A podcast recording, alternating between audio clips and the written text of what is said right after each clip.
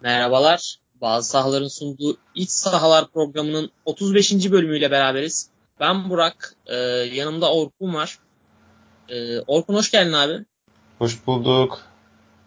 E, ne yapıyorsun? Nasıl gidiyor? İyi işte. Malum sıcaklar. Öyle seni sormalı. İyi gayet güzel. Biraz buruz yanımızda saygın yok bugün. Evet ya bir denk gelemedik ama bir dahaki programda acısını çıkarırız. Evet, saygın olmayınca eksik, saygın olmayınca eksik hissediyorum. ben, ben de öyle ya saygın programın şeyi e, dinamosu yani onun konuşması olmayınca şey oluyor eksik kalıyoruz biraz. Yani o konuşunca ben sakinleşiyorum iyi oluyor yani. Aynen. Aynen öyle. Ee, o zaman yavaştan başlayalım. Ee, Beşiktaş iki haftadır konuşamıyorduk. Transfer piyasasında hiçbir hareketliliği olmadığı için. Ee, yani Douglas transferini hani resmi olarak açıklanmadı Douglas ama e, hani konuşulanlara göre büyük ihtimalle artık Beşiktaş'ta. Ee, sen Douglas transferini nasıl buldun? Ee, Beşiktaş'a neler katar sence Douglas? Ee, yani şöyle şimdi Douglas mutlaka katkı verecektir. Zaten geçen yıl ligin en iyi e, ofansif katkı veren beklerinden biriydi. E, zaten ligin sonunda da arkada Paul Pap, e, önde de Douglas tercihiyle oynadı Sivas. Yani Douglas'ın daha çok hücum yeteneklerini ön plana çıkarttılar ama bu e, savunma zaaflarını örtmek için bir yani, e, önlem de olabilirdi, bir kamuflaj da olabilirdi. Douglas ne istediğinize bağlı olarak verim alabileceğiniz bir oyuncu. Tamamen hücum düşünüyorsanız eğer orta sahanızın ya da işte sağ stoperinizin kademe anlayışı iyiyse, geri dönüşlerinde sıkıntı olmuyorsa Douglas sizin için çok büyük bir kazanç, çok büyük bir avantaj. Ama e, orta sahanızda e, ya da işte sağ stoperinizde, defansınızda kaymalarda sorun yaşamaya başlarsanız Douglas'ın e, savunma zaafları başınıza başınıza ciddi iş açabilir. O yüzden e, çok iki ucu keskin bıçak bir oyuncu Douglas. E, zaten hani Barcelona'nın yatırım yaptığı bir oyuncu. Bunun kötü olması zaten mümkün değil. Yaşı da şu anda kariyerinin e, yani en pik noktasında 90 doğumlu bir oyuncu. E, Beşiktaş için çok faydalı olacaktır. Yani en azından Gökhan Gönül'ün e, işte arka adelisinde bir problem olduğu zaman klasik. Artık oraya Necipi ya da Medeli değil. Bayağı Barcelona görmüş. Hücumu çok kuvvetli bir sağ bek izleyecek Beşiktaş camiası. O anlamda mantıklı bir transfer ama e, özellikle Douglas'ın oynadığı zamanlarda Vida'nın işte defansın önünde oynayacak olan Dorukhan'ın ya da Atiba'nın artık her kimse çok daha uyanık olması lazım. Ama özellikle iç sahada çok e, sorun çözücü bir oyuncu olabilir Douglas. Zaten onun adı işte Galatasaray'la da anılmıştı. Mariano gidecek, Douglas gelecek işte bonservisi yok. Ee, işte Financial Fair Play'den dolayı Galatasaray'da yatırım yapacak şeklinde bir yorumlar da vardı ama Galatasaray taraftarının çok ısındığı bir oyuncu değildi defansif zaaflarından dolayı. Mariano bile zaman zaman ondan dolayı eleştiriliyor. Douglas'ın eleştirmemesi mümkün değildi.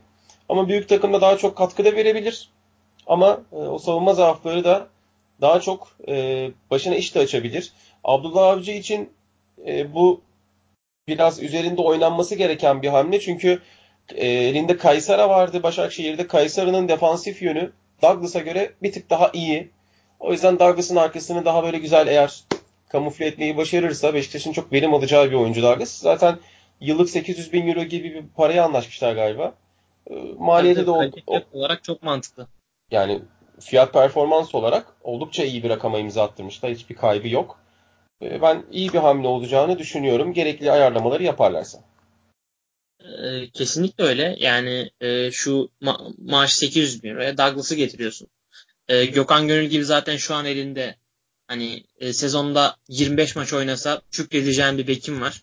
Çünkü Gökhan Gönül artık yaşının da ilerlemesiyle beraber yani sakatlık problemleri artık Gökhan Gönül'e güvenemezsin yani o mevkide bu kesin.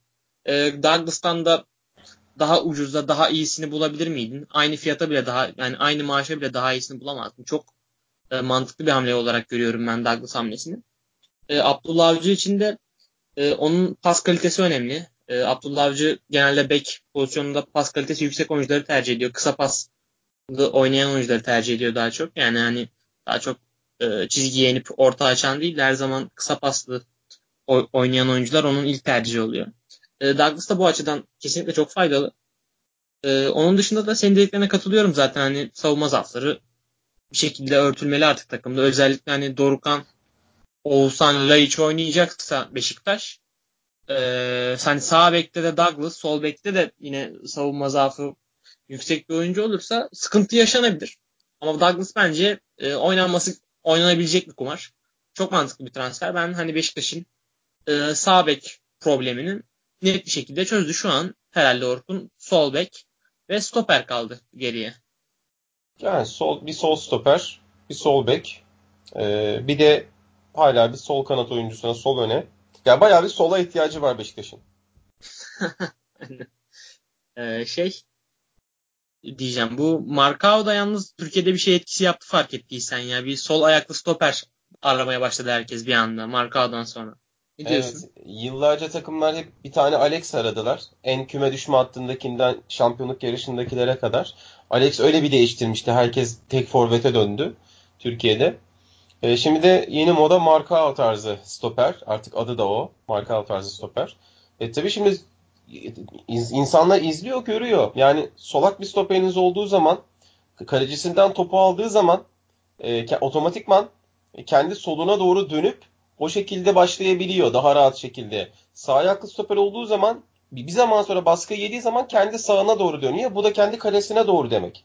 Bu hem zaman kaybı hem riski büyütüyor e, hem de sizin sahaya daha homojen yayılmanızı engelliyor sağ ayaklı sol stoper.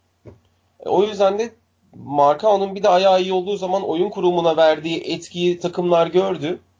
E, ve artık toplu oynayan oyuncular kalecilerin bile toplu oynamasının e, arandığını düşünürsek de solak stoperin takımın oyununa kat, kattığı şeyleri gördüğü insanlar ve bu yüzden arıyorlar.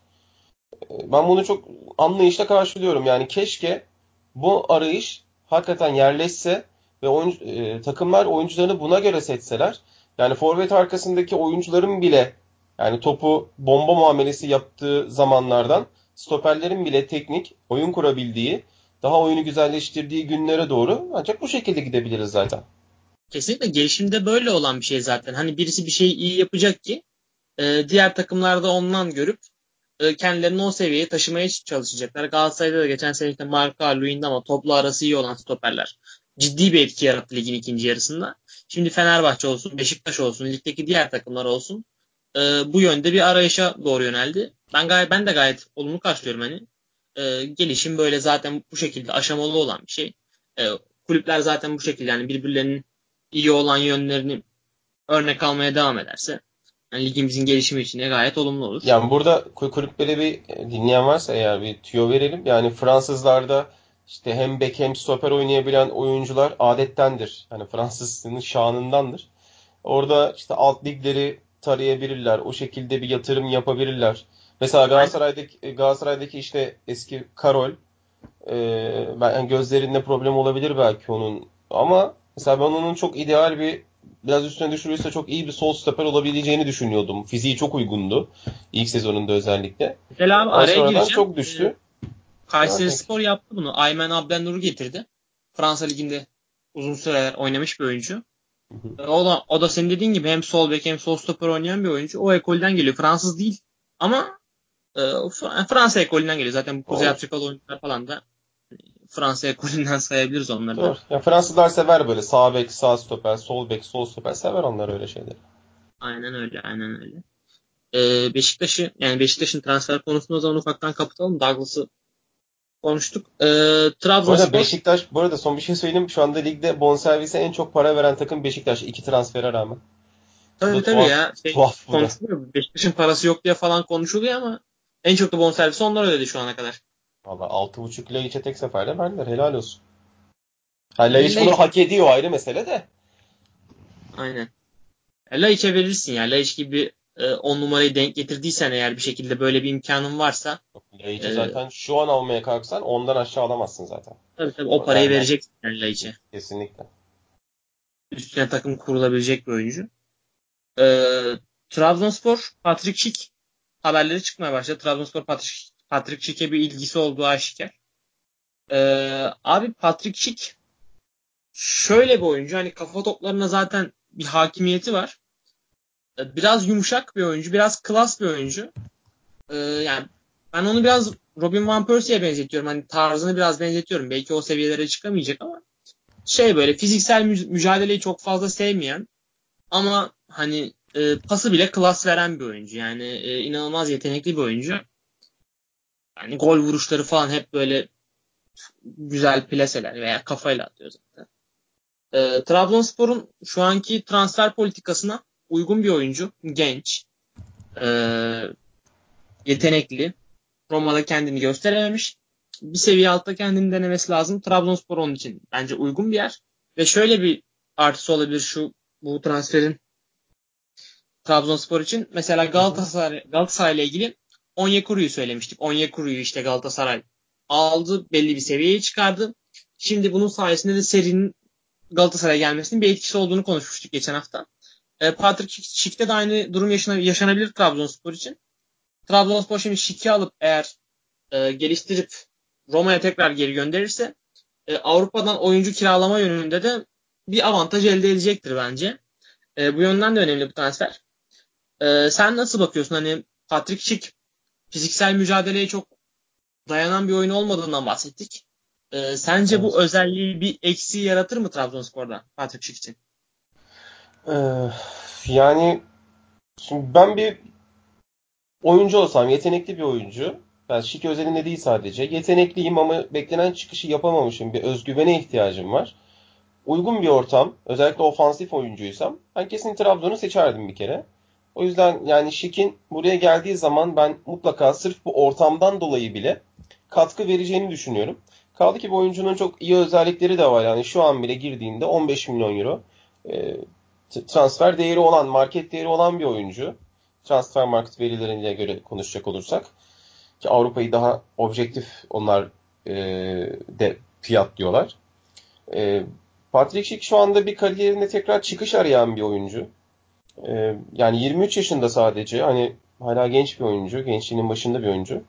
Ama bir, bir türlü beklenen patlama yapamadı. Yani şu an kariyerine baktığında 78 Serie A maçında işte 16 gol, 5 asist. Yani bir forvet oyuncusu için bunlar yani rakamlar daha çok destek forvet rakamları bunlar. Yani pivot daha çok işi boğuşmak olan e, oyuncu rakamlarına benziyor bu. Ama Şik böyle bir şey de değil. E, yani pasör özellikleri de olan, kısa pas oyununu bilen, işte hani aralara da top atabilen bir oyuncu. E, Trabzon'un için iyi bir e, seçenek olabilir. Çünkü takım şu an tamamen top oynamayı bilen oyunculardan kurulu olduğu için Trabzon'da Şik e, bu yüksek oyun aklıyla Trabzon'a çok e, katkıda bulunabilir. E, ve e, senin dediğin gibi o kiralık oyuncu reputasyonunu da Avrupa'da bir sonraki sene daha farklı isimler için kullanabilir. Bunu hep Premier Lig'den yapıyorduk. Bu sefer hani Serie A'dan e, yapabiliriz. Yani biz diyorum çünkü ülke olarak bunu ihtiyacımız var. E, Serie A'nın o fizikli stoperlerinden, o heyhulasının da zaten belli bir isim yapmış bir adam, kendine belli paralar ödetmiş bir adam. Türkiye'de zaten başarılı olmamasına hani imkan yok. İtalya, Fransa gibi yerlerden buraya her zaman için bu oyuncular gelebilir. Şik umarım gelir. Çünkü uluslararası alanda bilinen bir oyuncu. Hala şansını onun için deneyecek Avrupa takımları vardır. Mutlaka olacaktır. En kötü Roma. Ceko'nun ardından Şik'e güvenebilir ki yatırım yapmış. Ben çok mantıklı buluyorum. Umarım da resmiyete dökerler. Mikel'in ardından Şik transferi de Trabzon'u çok net bir şampiyonluk adayı yapar. E, Trabzonspor'da bir de şey haberleri var şimdi. Bu Chancel Mbembe konuşuluyor stoper için. E, o da yine hani Trabzonspor için çok faydalı bir transfer olacak ve o, o da artık Mbembe'yi de kadroya katarlarsa Trabzonspor'un baktığında kadrosuna 11 oyuncunun 11'i de neredeyse kalbur üstü. Yani yani Trabzonspor iki senede çok acayip bir seviye atlamış olacak bu transferleri de bitirirse. Hani şit şey mi? E, Porto'daki Mbemba mı? Aynen aynen o abi. Anladım. E, yani şimdi oraya gerçi Gaston Campi'yi de aldılar. Ee, Campi yani... biraz daha yedek stoperliğe şey yapabilirler. Düşünebilirler. Yedek stoper olarak düşünebilirler. Hı hı. Çünkü Chancel Mbemba e, daha isimli, daha kariyeri olan bir oyuncu hani ona göre. E, daha da üst seviyede bir oyuncu olduğunu düşünüyorum. E, ve Mbemba şeyde şey özelliği de olan bir oyuncu. Mbemba milli takımında falan Demokratik Kongo'da abi orta sahada oynuyordu zaten. Hani stoper oynamıyordu. Ee, o, pas yeteneği falan da üst seviye bir oyuncu. Hani e, Hüseyin'le Mbemba e, o önünde Sosa, Mikel falan. Ama şöyle e, yani şimdi bu adam gelince stoper oynayacak. E, bir stoper için yani tecrübe çok önemli. E, yani bu adam şimdi rakamlarına bakınca 17-18'de 11 maça çıkmış sadece. E, geçtiğimiz sezonda e, yani çıktığı maç sayısı Mbemba'nın 8. Yani iki sezonda 20 maça bile çıkmamış bir adamı Trabzon şampiyonluk yarışında denerse stoper gibi bir mevkide bu bir kumar evet. olabilir. Yani bence Kampi as olur. Mbemba onun arkasında ondan gelen fırsatı değerlendirebilir bence. Yani bu da bir seçenek olabilir. Yani mutlaka yetenekli bir oyuncu. Ama e, ben yine de bu kadar az maç oynamış bir oyuncuya e, direkt plan yapacak kadar şey yapmazdım. Eğer aşırı bir potansiyeli hani yoksa eğer. Tabii Hüseyin'in yanına Hüseyin zaten genç oyuncu. Trabzonspor dediğin gibi hani kendi takımında 25 maç üstü oynamış bir oyuncu ve daha tecrübeli bir oyuncu tercih etmesi yani her ne kadar 42, 40, olabilirdi evet. Yani 42 maç Premier Lig tecrübesi de var Mbemba'nın ama yani bir ritmi yok. Yani ritmini kaybetmiş bir oyuncuya benziyor şu an için. O da e, zaten hani 15-16 e, sezonunda 33'ünü oynamış. O yüzden de biraz devamlılık sorunu olan bir oyuncu olabilir Mbemba. Yatırım yaparken iyi düşünmek lazım gibi. Evet ama hmm, ben Mbemba riskini yine de alırdım. Hani şey diyoruz ya ayağı iyi stoper, ayağı iyi stoper. Ve Mbemba da ayağı iyi stoper yani gayet pas yeteneği olan. E, gerektiğinde geriden driplingle de çıkabilen bir oyuncu. E, Trabzonspor'a çok artı sağlar. Ama dediğin gibi şey biraz soru işareti. Yani devamlılığı olmaması falan soru işareti ama e, Türkiye Ligi'nde böyle oyuncular kolay adapte olabiliyor. Yani daha önce örneklerini de gördük hiç. Hani daha takımında böyle çok üst seviyede olan ama takımında bir türlü istikrar yakalayamamış oyuncular Türkiye Ligi'ne gelip çok rahat kendini bulabilirler. Mbemba da kendini bulabilir. Tabii yani e, orada Mbemba, Gaston Campi ve Hüseyin e, üçlüsü olacak. O rotasyonu olacak. Stoperde ve bence yani Türkiye Ligi için gayet ortalama üstü bir Kendisi e, daha Hüseyin'i de var. Ee, o Hüseyin de döndü. Genç bir tandem olacağı kesin her şeyden önce.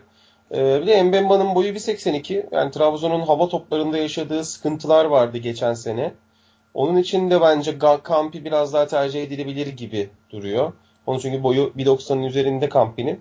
Ee, ama denenebilir bir oyuncu Mbemba ama ben yine de daha net bir tercih stoper özellikle bu kadar genç bir takımda daha net bir tercih yapardım ben olsam. E, şartları bilemem tabii ama. Aynen öyle. Yani Yusuf Yazıcı'yı satıp onun parasıyla şöyle güzel bir stoper. Olabilir ya mantıklı. Güzel bir forvet. Neden olmasın? Hayat. Tabii tabii. Trabzonspor heyecan verici bir takım olacak zaten. Önümüzdeki sene bu kesin. Ama ne seviyede olacaklar onu artık sezon başlayınca göreceğiz. Ee, Orkun seni de eminim çok heyecanlandıran bir transfer haberine geçiyoruz. Ee, Radamel Falcao. Yani ne, bir şey eklemek istemiyorum. Ne düşünüyorsun sadece? Radamel Falcao'nun Galatasaray'a gelmesiyle ilgili ne düşünüyorsun? Gelme ihtimaliyle ilgili ne düşünüyorsun? Ya abi o kadar tuhaf bir duygu ki. Yani şimdi bahsettiğimiz adam 2010'lara 2000'lerin sonuna ve 2010'ların ilk yarısına özellikle damgasını vurmuş. O Ferguson sonrası uğursuz Manchester United'a kadar da kariyeri süper gitmiş bir adam. Ama ee, tabii ki Falcao'ya hayır demek çok büyük e, güven, özveri ve tecrübe istiyor. E, ilk başta çok hayır diyordum. Çok karşıydım haberler çıktığı zaman. Çünkü o maliyetlere ben artık hiçbir kulübün girmesi gerektiğini düşünmüyorum hiçbir oyuncu için. Ama sonradan sonra düşününce şimdi bonservisi yok. Yıllık maaş sorunu yok Galatasaray'ın. Eskisi gibi 65 milyon 70 milyon eurolar maaş vermiyor. 40 milyon eurolara kadar düşürdü. Maaş sıkıntısı da yok. Cagne'de gittiğinde yine açılacak bir maaş boşluğu da var. Ayrıca Falcao'nun işte son 3 yılda da e, Fransa Ligi'ndeki gol sayıları malum. Hala fit bir adam. Kendine müthiş bakıyor. Zaten katil içgüdüsü, katil içgüdüsüne sahip bir oyuncu. Ceza sahasında babasını bile yakaladığında kaleye sokan bir adam. E, vallahi ben gelmesini istiyorum şu anda ne yalan söyleyeyim. Yani e, güneş görmüş kar topu gibi oldum. Eridim eridim artık. Yani dayanamıyorum ama e, hala zaman geçiyor. Falcao tamam çok büyük bir oyuncu getirmek zor. Çok zaman alıyor. Bu da biliyorum. Ama zaman geçiyor. Lig başlayacak. Avrupa geliyor. Ve Galatasaray'ın bir kez daha forvetsizlik skandalına e, şeyi yok. Tahammülü yok. Cagne Gomis şu anda çizgileri at başı gidiyor. Paralel gidiyor. Geçen sene de Gomis gidecek mi kalacak mı? Mutlu mu mutsuz mu? Parasını aldı mı almadı mı? Şu muydu bu muydu? Derken bir anda gitti. Bir de Süper Kupa'ya mal oldu. Ee, onun bu durumsuz bu durumu kafa karışıklığı. Şimdi Cagne daha büyük bir problem oluyor Galatasaray için. Aslında bu kadar büyük bir problem olmaması lazım. Ama Falcao öyle bir isim ki taraftar zaten gaza gelmeye dünden hazır. E, sosyal medyada her gün hashtagler işte e, Falcao sizden forma bizden falan. Matematik de çok fazla bilen yok. Yani bir Falcao ya bir Falcao için kaç tane forma satılması lazım? Bir formadan kulübe kaç para kalıyor? Bunları da bilmiyorlar. Yani bol keseden sallıyor bizim millet. Seviyor böyle şeyleri maalesef. Ama taraftar çok bir gaza gelmiş durumda. Yönetimi Falcao üzerinden ciddi baskı altına alıyorlar. Zaten geçen yazdan gelen forvet sendromuna ek olarak da bu Falcao baskısı umarım ki yönetimi hata yaptırmaz. Eğer Monaco'dan bonservissiz bir şekilde sıfır bonservisle almayı ikna ederlerse ben Falcao'ya verilecek yıllık 5 milyon euro maaşa bile bir ölçüde evet derim. Çünkü orada sıkıntısı yok Galatasaray'ın. Ama bir an önce netleştirilmesi gerekiyor. Yoksa tren kaçtı kaçıyor. Ligler başlıyor. Yani. Ama yine de çok heyecanlandırıcı olduğunu söylemem lazım artık. Ya şöyle bir sıkıntı oluyor. Şimdi e, Galatasaray, Fenerbahçe yaşadı. Bunu tüm büyük kulüpler yaşadı hemen hemen. Adam peşinde koşuyorsun şimdi Falcao'nun taraftar heyecanlanıyor. Yönetim şey yapıyor vesaire vesaire. Bir bakıyorsun abi ligin başlamasında bir süre kalmış. Hala Falcao'yu alamamışsın. Transfer bir iptal oluyor. Bitiyorsun. Sonra tamamen kaos son iki hafta. Galatasaray'ın bunu yaşamaması lazım. Yani ya, e, Falcao'nun B planını hazır tutması lazım en azından.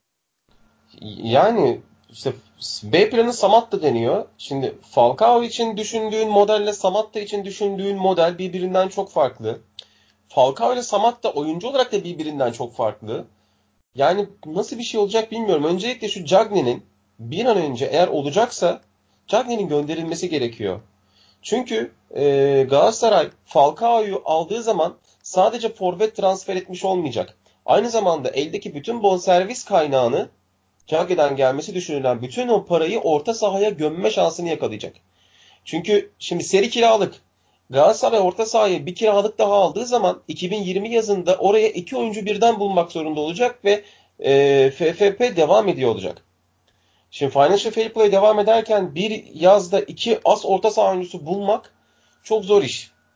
Ee, bir de bonservis getirisi olarak da takımın en kritik oyuncularını satmak zorunda kalacağın bir dönem. O yüzden Falcao'yu şu an Galatasaray alabilirse biraz daha hani paraları şey saçarak, daha kesenin ağzını açarak orta sahaya bir e, oyuncu için gereken bütçeyi gömebilirler. Bu çok büyük bir avantaj sağlar. E, ama şu Cagney işinin bir an önce artık netleştirilmesi lazım. İşte haberler çıkıyor 9.5'a düştü falan diye. Eğer Abdurrahim Albayrak biraz daha böyle konuşmaya devam ederse e, Gomis gibi 6'ya 7'ye falan gidecek Cagney. E, yani iyi tüccar malını kötülemez. E, işte 8 kulüp teklif verdi, satmaya çalışıyoruz. Hedefimiz onu satmak dediğin zaman kimseye enayi değil. E, teklifini düşürür, yükseltmez.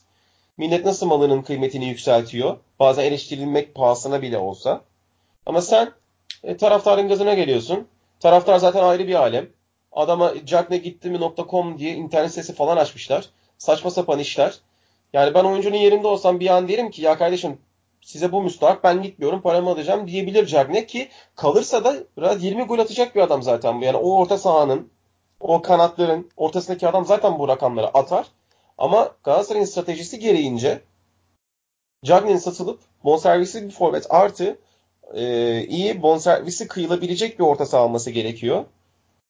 O yüzden de ben Falcao'ya bir de bu böyle bakıyorum. Ya Falcao sadece forvet değil, orta saha transferi olarak da dönecek Galatasaray'a tapulu bir şekilde. Ama önceki şu Cagney mevzunun kesinlikle artık netleştirilmesi lazım. Kabak tadı verdi çünkü. Ya e, Cagney ben artık hani kalsa bile belki dedik senin dediklerini yapabilirdi ama artık adamın psikolojisi o kadar bozuldu ki yani artık kalsa da iş yapmayacak abi. Adam hani her gün Instagram'dan yüzlerce mesaj, her gönderisinin altına saçma sapan bir sürü yorum. Ya ya bilmiyorlar Cagne, işte, bilmiyorlar yani. Cagne şey yapmadı yani Cagne zorla Galatasaray'a gelmedi. Galatasaray gitti. Transfer döneminin son gününde getirdi Cagne'yi. Çok da fazla para verdi. Cagne de o yani oynadı oynamadı ama geldi burada iyi kötü yine gol atmaya devam etti bir şekilde. Hani çoğu penaltıdan gollerin ama e, adamın bir suçu yok ki burada. Yani onu, onu Galatasaray'a getiren Galatasaray yönetimi. Şimdi adam bu şekilde böyle bu kadar sosyal medyadan taciz etmeye falan kimsenin hakkı yok. Bunlar ya. çok yanlış şey. Hem oyuncunun psikolojisini bozan şeyler hem oyuncuyu e, bir, bir insan çünkü o da yani onun da e, bu kadar üstüne gitmemek lazım. Hem de kulübün de işini zora sokan bir durum. Çünkü ya şimdi ki...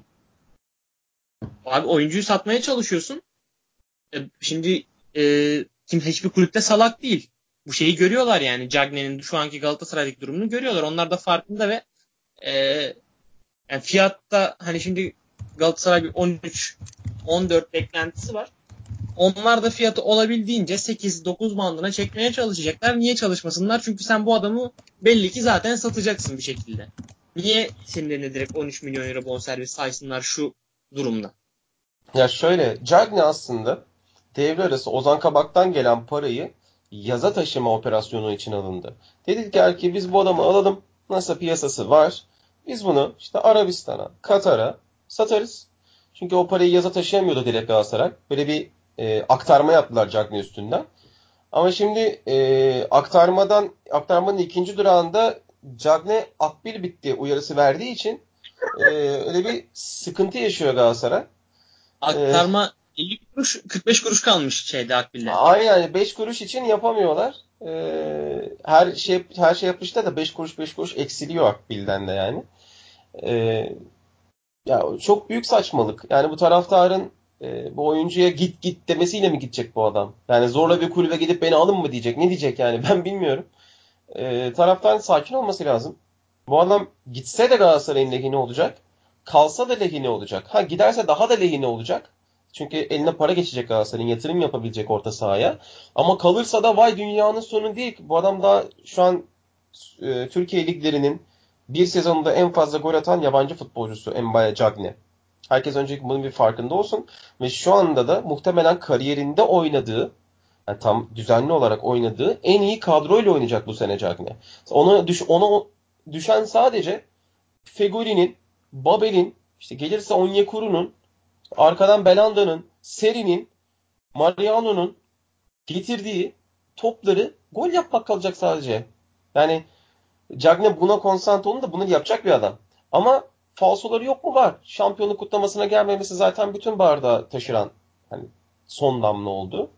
Cagne de acayip gerçekten. Yani zaten kafa kırık yani. idolü Balotelli olan bir adamdan zaten çok sadıklı karar vermesini bekleyemezsin. Ee, yani olamamışını düşünsene yani. Yani biz millet Balotelli'ye şey yapamıyor, sabredemiyor. Onun olmamışına kimse sabretmez. İşin bir de bu tarafı var.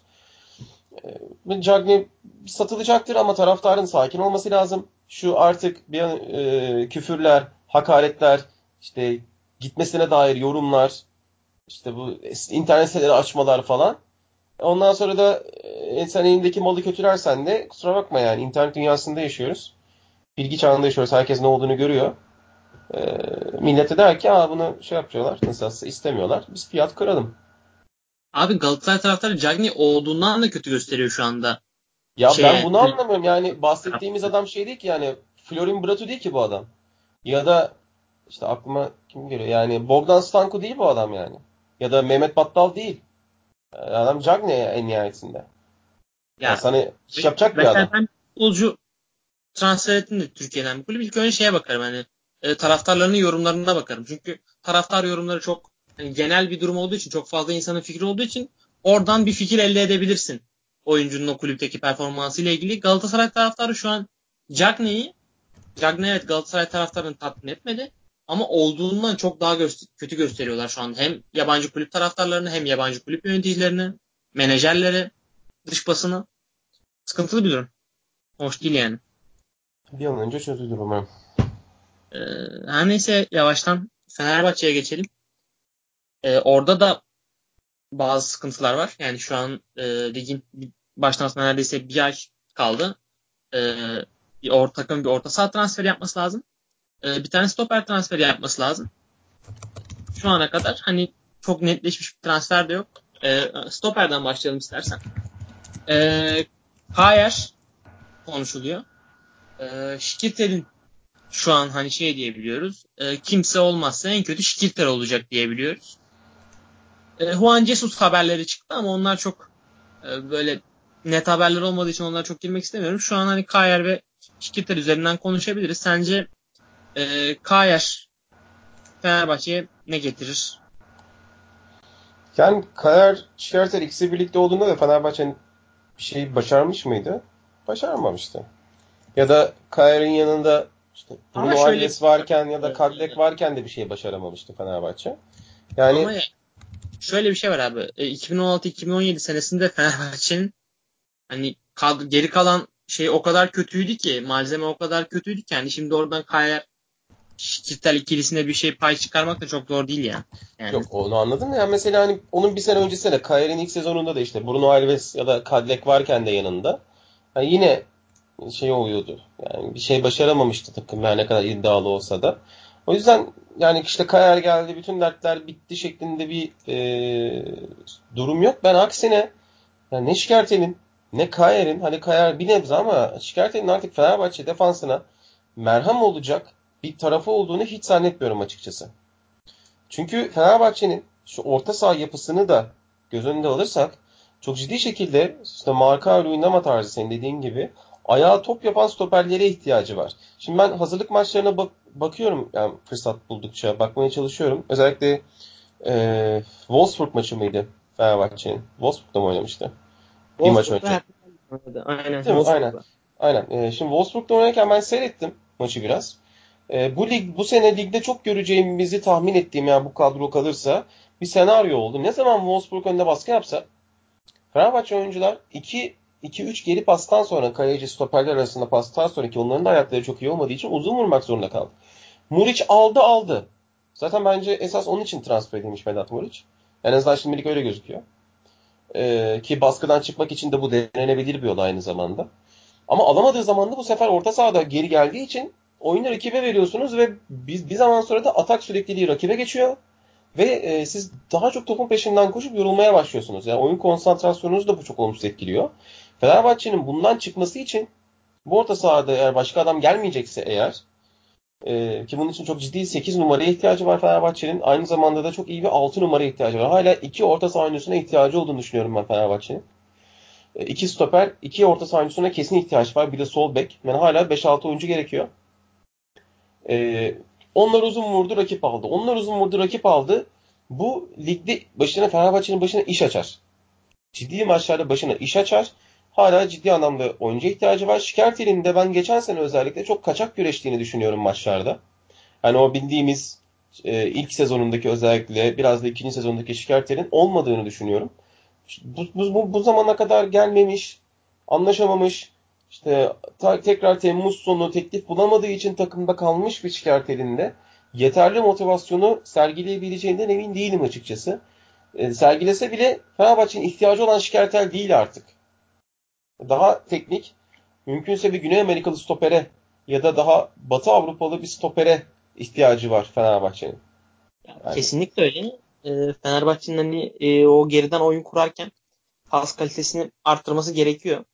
E, bunun için bir hamle yapıldı şu ana kadar. Yani Altay Bayındır geldi e, Harun Tekin'in yerine. E, ayakları Harun'a göre daha iyi bir kaleci. Hani bugün hazırlık maçında 45 dakika oynadık. E, orada da ben hani e, bu konuda o, olumlu bir referans olabileceğini düşünüyorum. Fena iş çıkarmadı. Ee, ama işte stoper konusunda senin dediğin gibi yani kısa paslı geriden çıkabilecek. Hani Kayer'in falan uzun topları gayet iyi. Serdar Aziz'in de uzun topları fena değil ama Fenerbahçe'nin daha çok kısa topları olumlu kullanabilecek bir oyuncuya ihtiyacı var. Ee, Kayer ne kadar gelirse Fenerbahçe'ye ya öncelikle e, Serdar Aziz hani Sadık gibi oyuncuların varken Kaya en azından belli 34 maçın 30'unda oynar. E, şeyi yüksek, e, profesyonelliği yüksek. E, belli bir standart koyar oraya. Yani belli bir standart verir sana Kayer her zaman. Ama Fenerbahçe'nin ihtiyacı olan şey yani Kayer'i alırsın yanına bir tane de ayağı iyi olan bir stoper koyarsın. Eyvallah çok iyi. Ama Kayer Serdar ikilisinin ben çok e, doğru ikili olduğunu düşünmüyorum senin gibi. Sıkıntılı bir ikili. Yani birbirine olumlu şöyle bir şey var. Yani Kayer'in şeyi daha iyi Serdar'a göre. Hava topları daha iyi. E, Serdar'ın da Kayer'e göre birebirleri daha iyi. E, onun dışında yani ama stoper konusu sanırım hani bir stoper artı Kolarov olacak. Kolarov hani hem sol bek hem stoper rotasyonunda yer alacak büyük ihtimalle. Alınırsa eğer.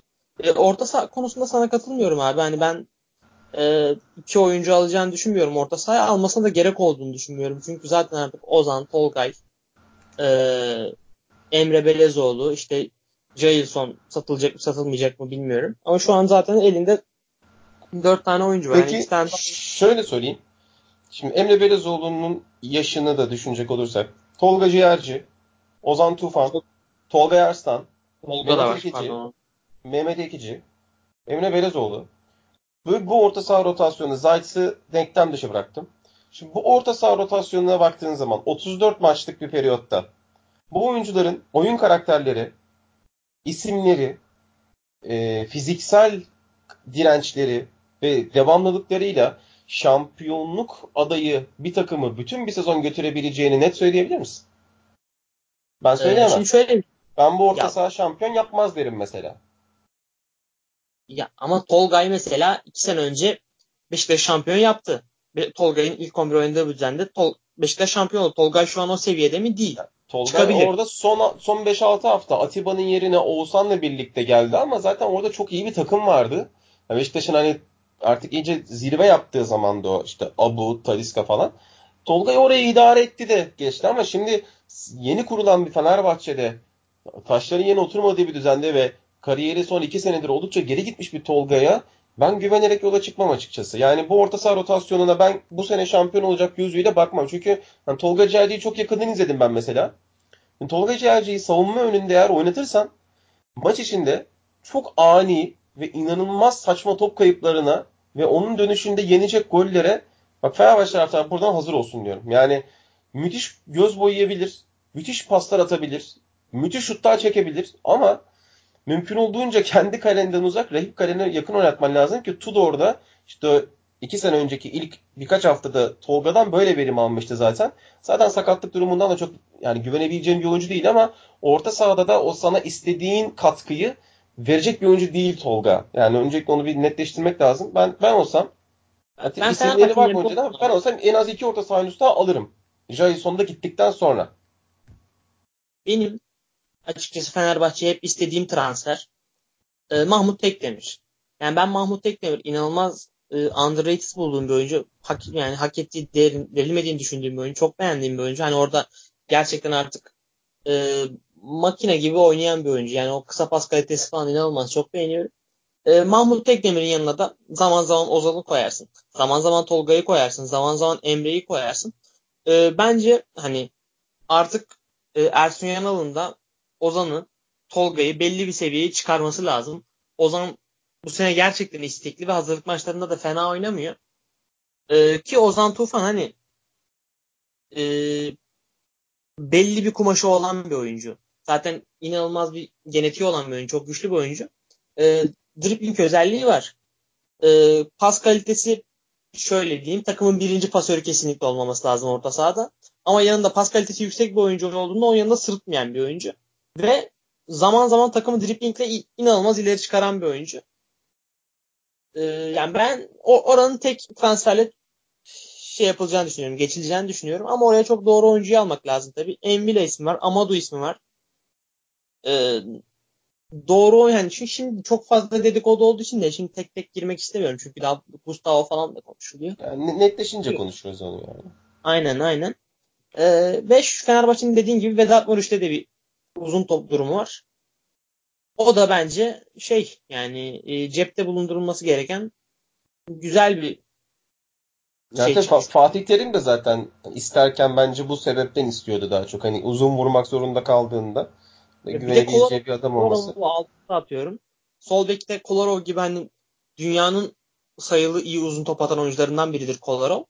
Kolarov ve Vedat bence çok iyi bir opsiyon mesela. Vedat'ın attığı uzun toplarla, e, Kolarov'un attığı uzun toplarla Vedat'ı buluşturup hani onun etrafında doğru bir şekilde kümelenince de Türkiye Ligi'nde bunun üstüne bir oyun inşa edersin. Her zaman evet. değil.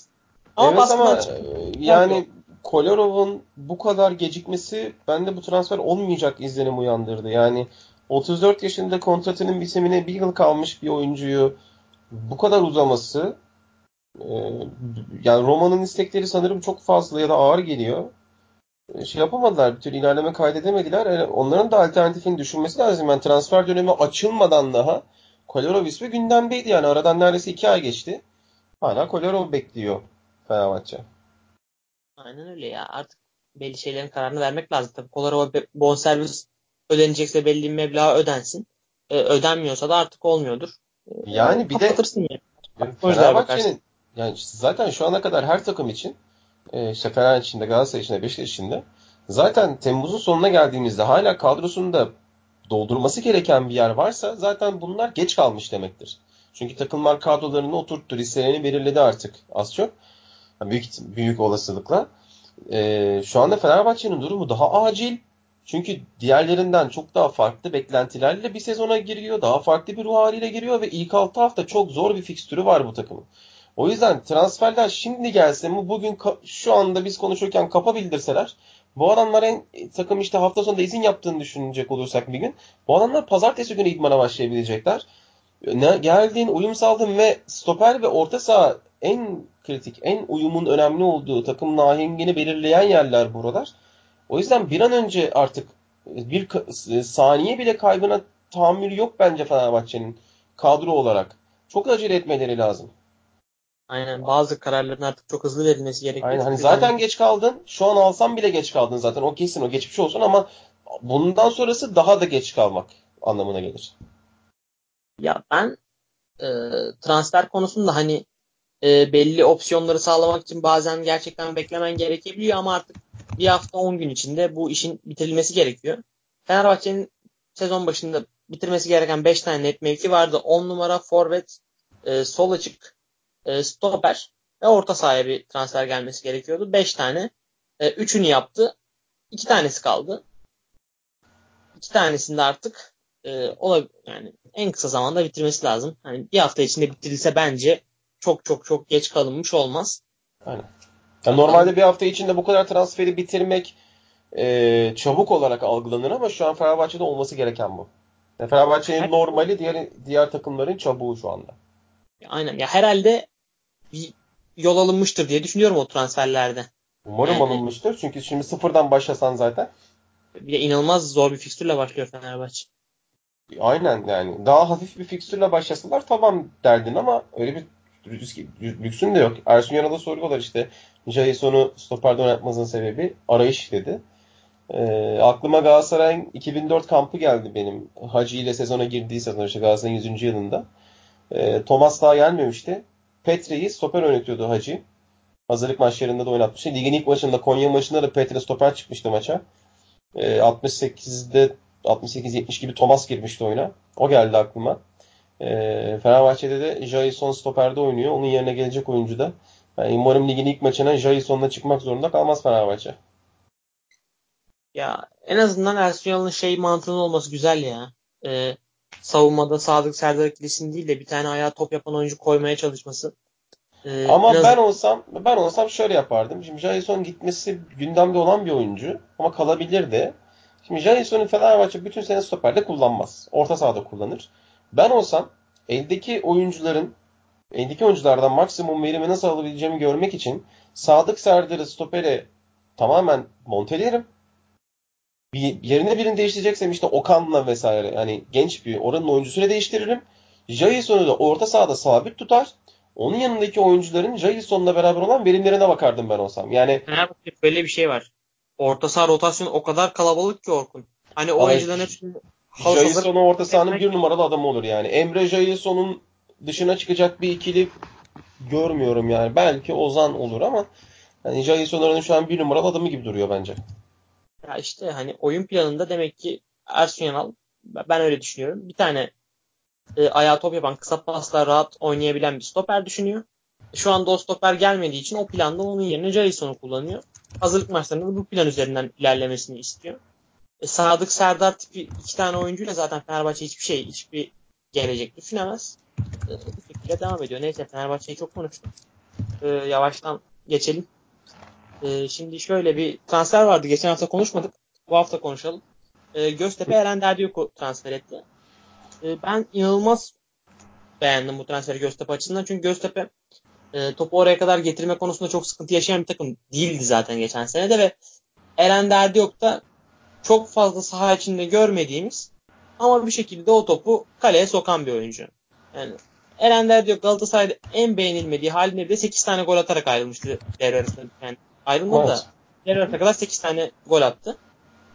Ee, şimdi Göztepe'nin belli problemlerini kesinlikle çözecek Eren Derdiyok. Sadece e, sağlıklı olarak kalması lazım. E, sen ne düşünüyorsun Göztepe için? 10 üzerinden puanlasan bu transfere kaç transfer dersin? Valla yani Göztepe ölçeğinde e, Eren kalitesinde bir oyuncu 10 üzerinden 8'lik, 10 üzerinden 8.5'luk bir hamle olarak görürüm. Ligde şu anda hani alabileceği en iyi forveti aldı diyebilirim. Yani bonservissiz de. Hani boşta bir oyuncu zaten Eren. E, tek handikapı kıştan beri maç yapmıyor olması. Yani birkaç aylık bu boşluğu da eğer e, fiziksel olarak bir dezavantaj yaşamazsa ki biraz e, sakatlık dönüşlerinde ritim bulması uzun sürebilen bir oyuncu Eren. Fiziği e, yani 1.90 boyu var adamın. E, biraz da hani uzaktan nasıl desem çok fiziğine bakınca aldanıyorsun ama biraz çıt kırıldım olarak ta- tanımlayabileceğimiz oyunculardan bir tanesi. En azından dışarıdan bizim gördüğümüz o. E, şimdi büyük takımda büyük takımın baskısı farklı. Anadolu takımının ortamı farklı. Eren bir kere e, çok daha açık savunmalara karşı oynayacak. E, ondan öncelikli işi olarak gol atması beklenecek. Yani e, arkadakiler zaten bir şekilde koşuyor, bir şekilde mücadele ediyor. Ama Anadolu takımları için öncelikle skor daha önemli olduğu için e, işte or, on, Anadolu takımı forvetinden çok fazla yarı sahaya kadar gelip oyun kurumuna destek vermesi falan hani e, sahte 9 olması falan beklenmiyor. O yüzden onun en iyi bildiği işi yapıp ceza sahası içinde kaleye yakın yerden topları kaleye sokarak işini yapacaktır. Yani bu, muhtemelen bu sene işleri iyi giderse Eren 15 gol atar. Onu söyleyeyim. Ee, en üst seviyede olmadı. Çıkamadı en üst seviyeye. Galatasaray'da çok olmadı. Ama Kasımpaşa'da yaptıkları zaten malumdu bu adamın. Zamanında Leverkusen'in yatırım yaptığı İsviçre milli takımıyla orada burada oynamış bir adam. Hala da 31 yaşında. Oldukça yaşı şu anda müsait. E, Rodayega'nın, Gekas'ın, e, işte birkaç sene önce Flemings'in yaptığı katkıyı Eren daha iyi yapar. Yani Göztepe'nin e, ileri ucunda işte Jerom'lardan, Nabi Jiras'lardan sonra e, yani bayağı iyi bir etki yapacaktır. Bayağı kan pompalayacaktır Göztepe'ye saha içinde. Aynen öyle ve Göztepe e, bu seninki oyununda ceza sahasına direkt orta yapmayı da çok tercih eden bir takımdı. E, Berkan gibi, Halil gibi, Yasin. Sabaha kadar ortadasınlar şimdi. Aynen. Eren'in çok rahat e, orta kafa gol şeklinde basit yani Göztepe geçen sene gol bulmakta çok zorlanıyordu. Yani gö- gol atmak Göztepe için zor bir şeydi. Hani Bursa Spor maçı vardı mesela. Ligin sonunda her şeyi denediler. Bir türlü o golü atamadılar. Eren kolay gol atan bir oyuncu ve Göztepe'nin birçok problemini çözecektir. Ee, ilginç bir transfer var Orkun. Gazişehir Gaziantep e, Ciboloji ile anlaştı stoper. Papi Ciboloji. Yani Ciboloji'nin öncelikle 30 yaşında olmasına şaşırdım ben. Ciboloji'yi sanki hep daha genç gibi hatırlıyordum. Biraz da FM etkisi sanırım kafamda hep. Yani şu an 26-27 falandır diye düşünüyordum. 30 yaşına gelmiş. Öncelikle ona şaşırdım. Ama e, Jiboloji bizim lig, yani Türkiye Ligi'nde kesinlikle ortalama üstü olarak nitelendirebileceğimiz bir oyuncu. 1.93 boy, siyahi bir stoper, sol ayaklı. Yani ee, zaten bu adam e, yani Chelsea'nin yatırım yaptığı işte bir oyuncu. İşte Werder, Werder'de oynamış bir oyuncu. Sunderland'de oynamış bir oyuncu. Ama işte devamlılık sorunları olmasa zaten senin saydığın fiziksel özelliklerde bu yaşta bu adam zaten Türkiye'ye gelmez. Yani bırakmazlardı büyük ihtimalle. Ee, yani fakir mangalası gibi falan bir adamdı bu bana göre daha çok. Jiroboji. Şimdi kumaş olarak oldukça yetenekli bir oyuncu zaten. Özel bir oyuncu Jiroboji. Yani Chelsea'ye gitmeden önce de Trabzon'un gündemindeydi. Geldi gelecek derken sonra da Chelsea'ye gitmişti bu arada adam. Ee, böyle bir ilginç tarafı da var. Ama devamlılık problemleri onun başını ağrıtabilir. Çünkü geçen sene 4 maç oynamış sadece. Yani Trabzon'da Mbemba'yı konuşurken onun ona benzer şeyler söyleyeceğim. Geçen sene sadece işte 4 lig maçı, bir kupa maçı oynamış bir stopere e, lige yeni çıkmış bir takımın güvenerek e, yola çıkması, plan yapması riskli bir iş. Ha, alınabilir bir risk mi? Alınabilir. Yani bu ligde sonuçta e, form tutarsa Ciro Boji iş yapmaz mı? Yıllarca Kana hala oynadığı, ondan önce işte Laris Mabiala'nın yıllarca oynadığı bir lig burası. E, haydi haydi onların en üstü seviyesi olan Ciro Boji de oynar yani. Çok bir e, ben burada handikap görmüyorum. Ama o devamlılığı eğer sağlayamazsa mesela farklı bir stoper tandemiyle oynamak zorunda kalırsa Gazişehir o zaman onlar işler sıkıntıya girebilir. Ben hala onların bu sene düşmeyeceğini söylüyorum. Arkasındayım bu iddiamın. Jiroboji de eğer form tutarsa bu iddiamı bayağı destekler yani. Aynen yani stoper ikilisini hallettiler şu anda. Artık onların ön tarafa yapacakları Allah... şu an ön taraf tane Süper Lig kalitesinde hiçbir oyuncu yok neredeyse e, ön tarafa doğru oyuncular alırlarsa kalabilirler tabii ki şu anda e, benim de kafamda bazı adaylar var. Küme düşme adayları. Sezon başlarken konuşuruz zaten. E, Jiboloji hani 10 üzerinden yine Eren Derdiyok gibi 8-8.5 bir transfer Gazişehir Gaziantep için. Aynen. Yani Kanabıyık, Jiloboji ikilisi bayağı korkutur. Yani ürkütür rakipleri ama işte bizde her zaman ön tarafın iyi olacak. Bir tane atan bulman lazım. Onu hala bulamadılar. Onu bulmadıkları sürece de sıkıntı. İşleri zor. Ama onu bulacaklarını düşünüyorum ben Gazişehir'in.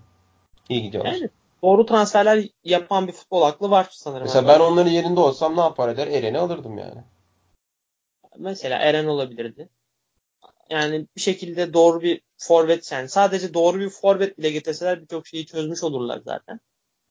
Ee, mesela Sivas bence o konuda inanılmaz yanlış bir şey yaptı. Gidip Yatabare'yi aldılar Konyaspor'dan. Çok gereksiz bir transfer yaptılar bence. Hiç gerek yok. Yatabare'yi artık bu saatten sonra transfer etmeye hiçbir getirisi olmayan bir oyuncu bence. Sıfıra sıfır elde var sıfır. Yani gol, gol atamayan forvet fetişi müthiş ya. Valla. Yani. Aynen Bu şey gibi evet. yani evde musluğu açıyorsun su akmıyor. Onun gibi bir şey yani işte. Forvet gol atmıyor yani. Yatabare gol atmıyor. Gol dışındaki diğer işleri de artık iyi yapamıyor. Yani Konyaspor'da artık Aykut Kocaman onu kesip e, Mücahit Can Akçay'ı falan oynatmaya başlamıştı altyapıdan çıkan oyuncu. O kadar umudu kesmişti yani artık şeyden Yatabare'den. Yani çok kötü bir transfer olarak nitelendiriyorum ben onu Sivas Spor'un. Onu da aradan çıkaralım. Ee, şeye geçelim abi bu Yeni Malatya Spor e, bu akşam Olimpia Ljubljana ile UEFA Avrupa Ligi ikinci eleme turu maçına çıktı. Ben aslında Malatyaspor'dan çok umutluydum ama biraz umudum kırıldı açıkçası bu maçta. Yani beklediğime göre hiç haz- hazırlanmamış gibiydi yeni Malatyaspor maça. Ee, hani Ljubljan teknik direktörü Malatyaspor'un nasıl oynamasını istiyorsun diye sorsan Ljubljan teknik direktörüne herhalde bu kadar önde oynamasını tercih, önde oynamaya çalışmasını tercih ederdi Malatyaspor'un. İnanılmaz kolay şekilde inanılmaz rahat pozisyonlar buldular. inanılmaz alanlar buldular. Yani Malatyaspor maç 2-2 bittiği için şanslı açıkçası. Çok rahat mağlup olacakları bir maçtı. Ee, sen ne diyorsun maçla ilgili? Yani aslında Malatya'nın e, sahaya, sahaya çıkarken tercih ettiği kadro, diziliş tamamen bir kontratak takımına uygun bir dizilişti. Çünkü bir kenarda Bifuma, bir kenarda Fofana varken Yahovic de hani az çok bunu Konya'da oynadı. Ee, az çok bunu yapabilecek bir adam belli ölçüde. Hani bu seviyede zaten yapar bu kadar coşkulu başlamak gerekiyor muydu? Çünkü ilk Avrupa maçınız her şey herkes yabancı buna. Kadrodaki çoğu oyuncu yabancı, taraftar yabancı, hoca yabancı. Yani oyuncu olarak oynadı ama hoca olarak yabancı. Ee, böyle bir ortamda sakin kalarak başlamak, rakibi uzun süre tartmak e, önemli olurdu. Ee, ama ortada kötü bir gol yediler e, oyun olarak hiçbir şey yani ortaya koyamazken bir şekilde bir çarpan topta uzak mesafe şutta beraberlik golü oldu. Piyangodan çıktı o tam. Penaltıyla da 2-1 olunca e, tam da Malatya'nın biraz daha iyi oynamaya başladığı zamandı o. Biraz daha organize gelmeye çalışıyorlardı. Ama sonra bir anda şalteri indirdiler. Ve e, hani Union Olympia yani gerçekten hiçbir e, şey olmayan, e, hiçbir ekstrası olmayan bayağı bildiğin dümdüz takım ya. Yani Olimpia. Ljubljana özür dilerim Lübnan dedim. Bayağı dümdüz takım ama işte Balkan takımı, bir Sloven takımı e, Olimpia. Sadece Hep doğru. Adamlar her sene bir şekilde Avrupa Ligi ön elemelerinde bulunuyorlar. Eleniyorlar. Ama hep Yani- buralarda oynuyorlar yani. sadece doğru durdular. E, çok basit, çok hızlı çıkarak bir sonuç aldılar. Ve maç 2-2'den sonra taraftara bir suskunluk çöktü. Böyle Olimpia bayağı geldi. 3'ü 4'ü atabilirlerdi yani. Ben dedim 3'ü 4'ü yemese bari dedim Malatya. E, zaten bu berabere kaldılar ama bu yenilgi sayılabilecek bir skor. Yani e, bu ayardaki takımların birinin birini gidip deplasmanda işte 3 gol atarak en az yenmesi bence zor. Hani Malatya bunu yapamaz. Olimpia bunu yapıyordu. O sakinliği vardır çünkü. O ön eleme tecrübesi var onların. Daha da hazır geldiler. Ama Malatya'da bu yoktu. Bence daha sakin kalmaları gerekiyordu. Ama olmadı. Kadroları da tabii geçen seneye göre zayıf. Yani aynı anda iki maç izliyordum. Ben bir Galatasaray'ın işte Wolfsburg'dan 4-7 maçı izliyordum. Bir yandan da Malatya maçı çıktı. Ee, Adem Büyük oynuyordu ama yanlış maçta oynuyordu. Yani Malatya'da oynaması lazımdı. Onun da e, ki ekrandan bir ekrandan bir ekrana ışınlamak istedim onu ama olmadı tabii. E, Adem'i bile arıyorlar açıkçası. Yani aynı tip iki kanat oyuncusu Fofana, Bifuma ligde deplasmanda tamam seni götürür belki ama bu maçta çok iş yapmadı açıkçası. Gilerme de yedekti. Gilerme de sonradan girdi. Ama onun dışında kadro faciaydı ya. Yani bu kadroyla Malatya bu sene e, yani ilk ona girerse ben şanslı sayarım açıkçası. Hala Ama onların da Giler- takviye Gilerme- ihtiyacı var. Gilerme en azından girdikten sonra yine bir e, kalite artışı oldu. Birkaç servis yaptı.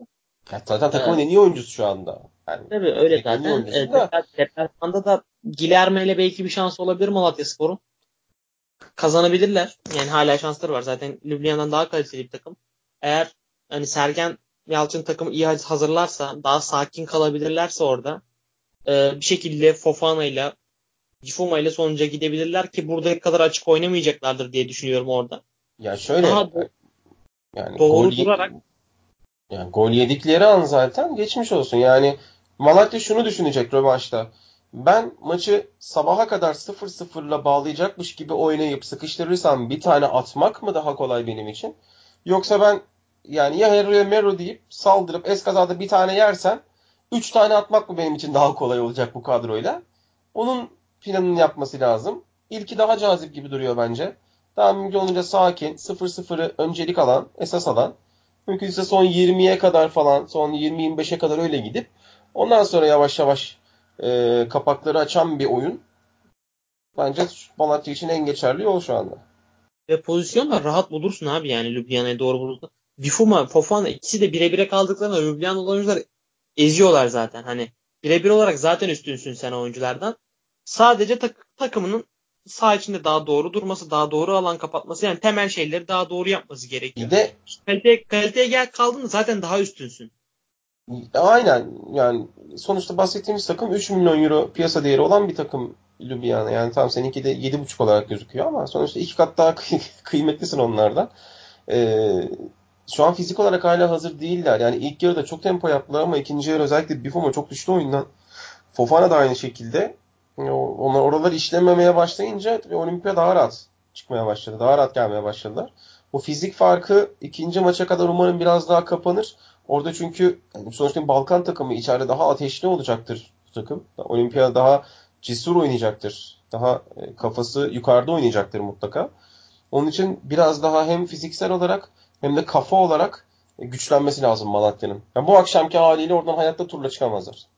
Kesinlikle öyle bu kadar dağınık olursalar zaten orada da parçalanırlar. Ee, bundan da kısaca bahsettik. Ufaktan o zaman artık kapatalım programı. Ee, Evet. dinleyen herkese çok teşekkür ediyoruz. Çabuk bitti bu sefer ya. Ee, bir saat ya, bir saate bağladık. Değil mi? Bu sefer bayağı çabuk bitti gibi geldi bana. Kendinize iyi bakın. Ee, hoşçakalın. Hoşçakalın.